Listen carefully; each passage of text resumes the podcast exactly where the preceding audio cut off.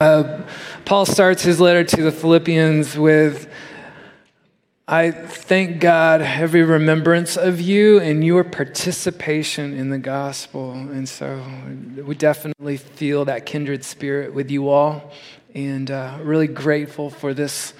This family, this church family, especially a shout out for the helping hands fellas that are going to help one of our staff couples this week who are in a huge bind with their house. And so you know who you are.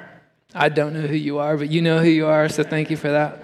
Uh, this is a, summer series that you all are in called Seven Summits Elevating Our Worship Life. And it's, it's looking at some key passages in the New Testament to describe the essence of worship and how we are to enter in with Jesus. And so, so far, you've talked about worshiping gratefully and sacrificially and freely and exclusively, and today to worship preeminently. I'm uh, really honored to be part of this particular journey with you. I thinking about just the, the seven summits as a backdrop, and um, we don't want to give the impression that worship is simply going from mountaintop experience to mountaintop experience moving from those breathtaking moments of ecstatic joy of, of worship to breathtaking moments of ecstatic joy of worship and kind of getting our way through the rest of it, you know? Uh, how many of you, when you get a vacation, are, are mountain people? Raise your hands. How many of you are beach people? Okay. How many of you would just honestly rather be on your couch? Okay. No judgment, no judgment for that. Uh, my wife Leah and I, we, we love the beach. yeah. Amen. Uh, Leah and I really love to go to the mountains and go hiking. And so um, this is, you know, Utah and the Smokies. The other one was Rockies. This is Hawaii. We got to go there hiking last year. And uh, just a few weeks ago, we were in Kentucky. Who knew Kentucky could be so beautiful? Here's the deal when we go hiking, a lot of times I get so focused on getting to the top to getting to a peak that I kind of miss everything in the journey. You know, you notice that all of these photos are taken from the top where you can see out, where you can see the vista. But so often I, I, miss the beauty and the intricacy of the journey itself. And I, I, think sometimes we have that same danger when it comes to worship. We live from mountaintop to mountaintop and, and miss the mundane with Jesus, the day to day, the stuff of life. And so, for worship to be all of our life devoted to all of Jesus, that is what we want to talk about a bit today. I think sometimes we're distracted by stuff going on down below. You know, I was on that uh, hike, and there were some things going on in our families, and I, my mind was just spinning, and there was just decisions to make and, and problems to solve, and we missed the journey. When Leah and I were first married, uh, we were hiking in the Smokies and we did a day hike up to this peak, came down to the campsite, and I realized my wedding ring was gone. And we're just, you know, pretty, just a few months into marriage, and so that's not good. so we retraced our steps, went back up the mountain, you know, and I am just focused on the trail and I am just spinning with worry we get back to the campsite, and, and the wedding ring was in the ashes of the campfire, you know, forged from the fires of Mordor. so, getting so focused and worried that we missed the journey, or uh, spending the whole time thinking, I think I left the car unlocked, you know, and so how, what could be lost on this journey. Distractions and worry and anxiousness and misaligned priorities and assumptions and busyness. There are many things that can pull us away from the one thing that is needed, and that is abiding with Jesus. Here's our passage for today. It's in Luke chapter 10, verses 38 to 42.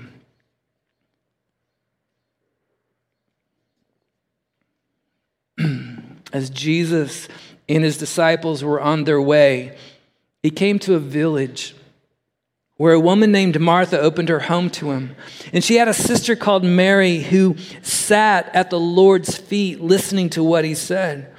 But Martha was distracted by all the preparations that had to be made. And she came to him and asked, Lord, don't you care that my sister has left me to do the work by myself? Tell her to help me. Martha, Martha. The Lord answered, You are worried and upset about many things, but only one thing is needed. Mary has chosen what is better, and it will not be taken from her. Three people in this story. We find Mary at the feet of Jesus, listening, eyes fixed on him. This is the posture of worship. The gospel writers describe Mary at the feet of Jesus on three different occasions. One is in John chapter 11. Her brother Lazarus has just died, and Mary is so overwhelmed with grief that when she hears that Jesus has arrived, she can't even go to him.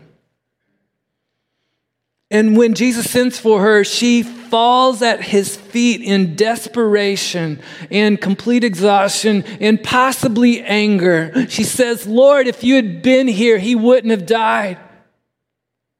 In, in the next chapter, John 12, which Travis will unlock and unpack for us next week, Mary is at the feet of Jesus as a posture of surrender attributing worth and glory and devotion.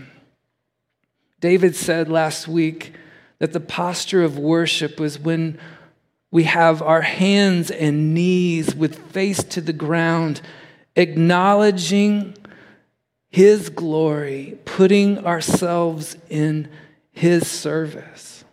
We sing a worship song at Campus House that has these lyrics falling on my knees in worship giving all I am to seek your face. Lord, all I am is yours. Or, in the words of John the Baptist, He, Jesus, must increase, I must decrease.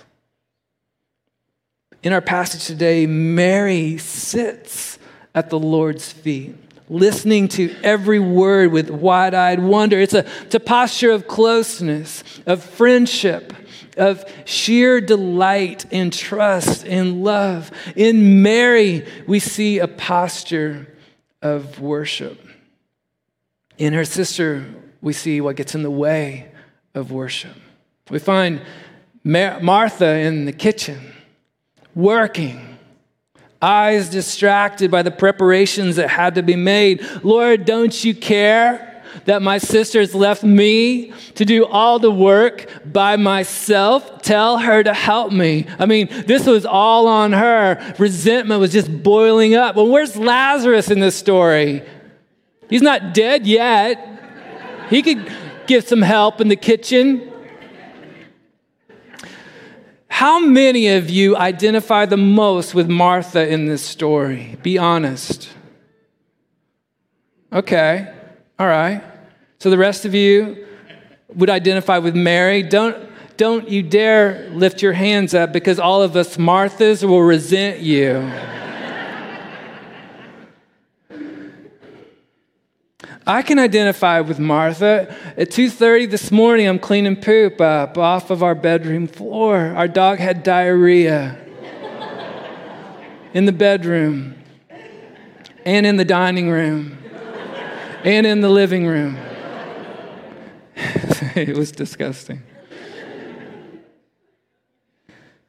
I was upset about many things.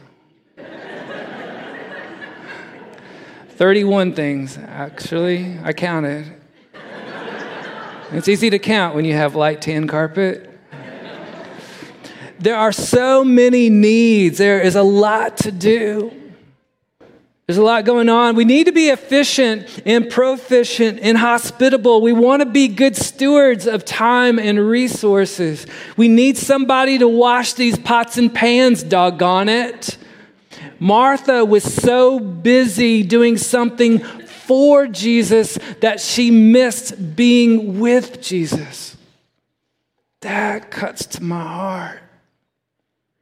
I can identify. It's been a few years since this book came out, but how many of you have read Five Love Languages by Gary Chapman? Anyone? Okay. Everybody on this side of the room? They, sh- they, they sifted you. Sheep and the goats, love languages. And, no, I'm just kidding. Um, I haven't slept, so there we go.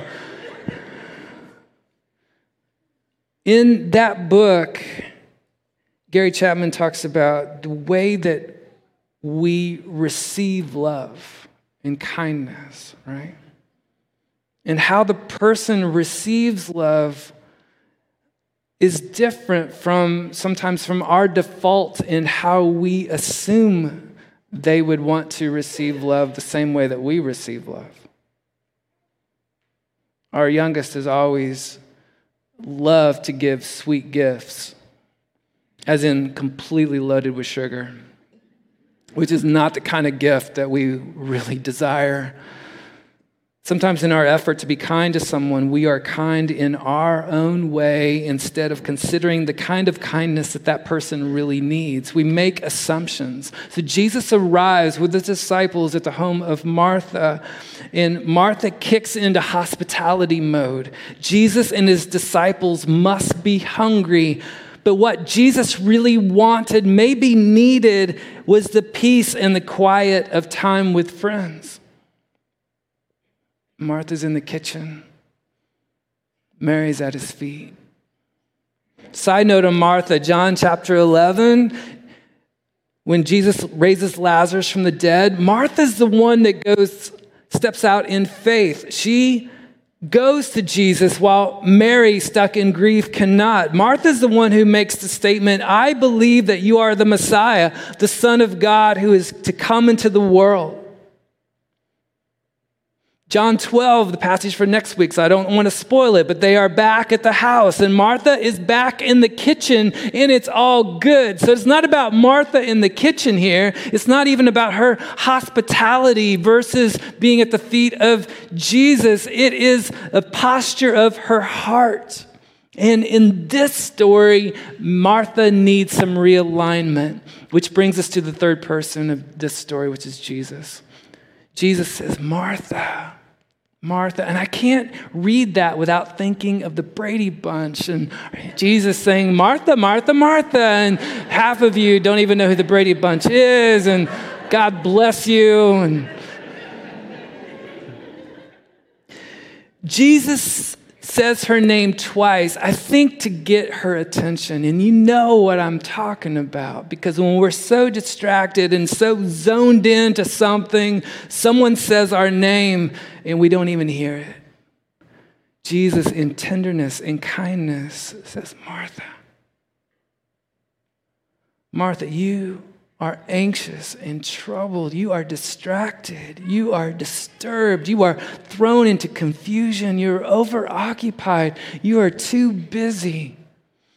In the Sermon on the Mount, Jesus in Matthew 6 says, Don't worry about your life. Don't be anxious. The word there means pulled apart. Worry pulls us away from God's embrace. It makes our minds spin with all of the what ifs. It keeps us in a box. Jesus says, You are worried and upset about many things, but only one thing is needed. Needed. Let that word sink in just a bit. Martha was distracted, entitled, worried because her her perception of what was needed was distorted. It was urgent. It was tangible. It was doing something. It was practical. It was the reality of work opposed to the luxury of leisure. The needs were overwhelming. There were a million things to do, but Jesus said, No, there's only one thing that's needed to be consumed by Christ to worship preeminently, above all, in particular, chiefly, distinctively. Psalm 95 Come, let's worship and bow down. Let's kneel before the Lord our Maker, for he is our God. We are the people he watches over. the flock under his care. Only one thing. Psalm 27, I'm asking God for one thing. Only one thing to live with him in his house. My whole life long, I'll contemplate his beauty. I will study at his feet. One thing. There's another place in the gospel where that phrase shows up. It's in Luke 18. The rich young ruler comes to Jesus and says, I want to follow you. And Jesus gives him a whole list of commands. And the rich young ruler hears those and he's feeling pretty good about it because it's like, uh, I've done those since I was just a child. You know, in other words, uh, my resume speaks for itself and I'm pretty qualified for this.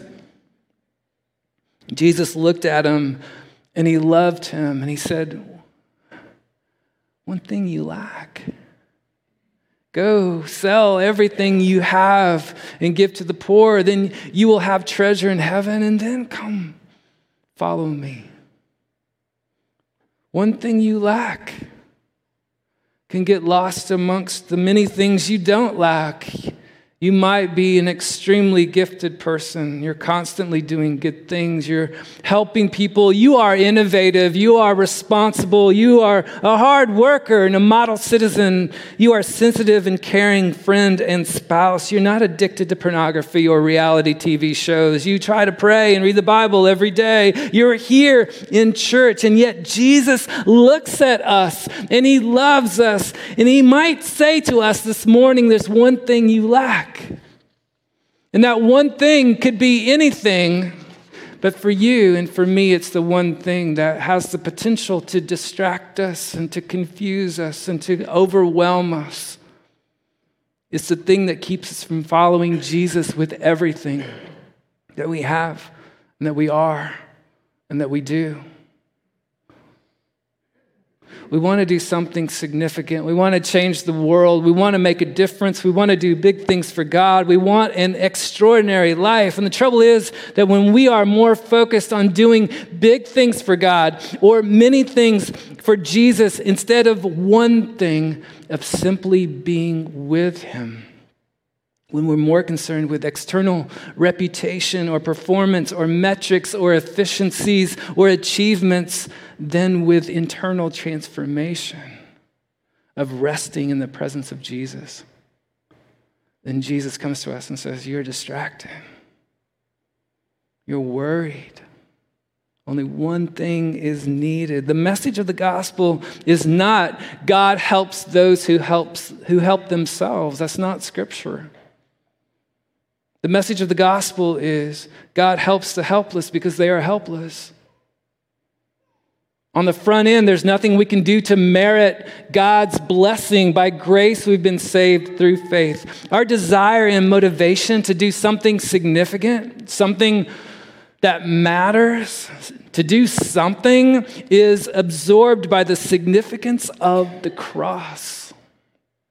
It's reframed by the grace of God. It is mobilized in step with and in the power of the Holy Spirit. And when you've experienced that kind of grace, our priorities and perspectives are radically altered. Jesus says when God's kingdom becomes our priority, we can trust Him for the rest. Not just to provide what we need, but to give those second things a kingdom perspective and purpose and place. And when our eyes are fixed on Jesus, when our, our posture is one of open handed reception and humility, we are given the gift of extraordinary life in the midst of the ordinary, the ongoing walk. We are thoroughly content to sit at the feet of Jesus.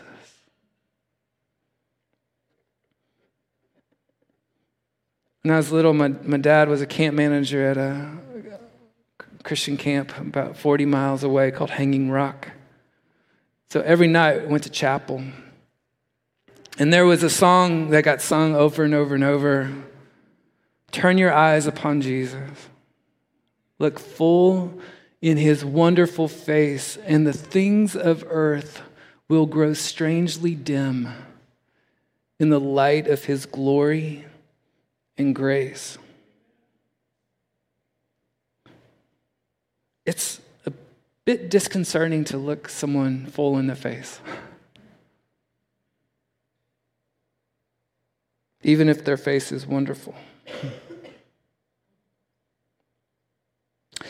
But the preeminent, the distinctive, the, the one thing that Jesus said was the thing, was what Jesus called out as the essence of worship, and that was attentiveness, attunement, adoration, to sit at the feet of Jesus, seeing him as he really is, getting beyond our, our perceptions and our preconceptions of him, getting beyond just reading about him for a class or for a Bible study, getting beyond the, the nice, safe, all American Jesus that is predictable and boring. Maybe we are reluctant to look him in the eyes. Maybe we've never really looked Jesus in the eye, and there might be all sorts of reasons for that. We are weighed down by our own shame, or we are weighed down by the responsibility to get it right, to get it perfect, or we are confused or apathetic or distracted by schedules or even by an inappropriate attachment with good things. Maybe we're just uncomfortable with that kind of intimacy. And yet, Jesus says, Look at my eyes. Turn your eyes upon Jesus. Ephesians 1 I pray that the eyes of your heart may be enlightened in order that you may know the hope to which he has called you, the riches of his glorious inheritance in the saints, and his incomparably great power for us who believe. David Henderson's good friend and Billy Graham's brother in law, Leighton Ford, wrote this. This is brilliant. Grace opens my eyes as I wait so that I may see both giver and gift and be grateful. Each of us is called to a life patterned by Christ, a life not shaped by inner compulsions or captive to outer expectations but drawn by the inner voice of love. To listen to this voice, we need to pay careful attention to where our inner and outer selves disconnect and where they need to come together in a beautiful pattern that reflects Jesus, whose inner life with his Father and outer life of ministering to others were very much one. Colossians 3 in the message says, Look up, be alert to what is going on around Christ. See things from his perspective. Your old life is dead. Your new life, which is your real life, is with Christ in God. He is your life. When you turn your eyes on Jesus, when you look full in his wonderful face, you recognize that his eyes are on you. And then you recognize that He is expanding your periphery to see what is around you.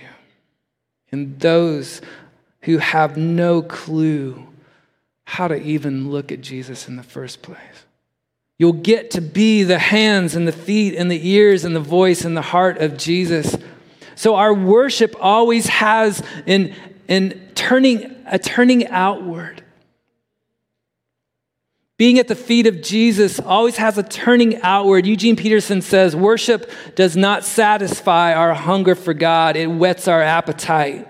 The more we see of Jesus, the more we know there's so much more to be seen. The more we see God's perfection, the more we realize the imperfection all around us. True worshipers look outward, noticing the world they live in and longing to make a difference, to do the to the injustice, poverty, and pain that surround them. A worshiper of Jesus cannot turn a blind eye to these things. So, the, the story of Martha and Mary really can be condensed to this phrase Don't just do something, sit there.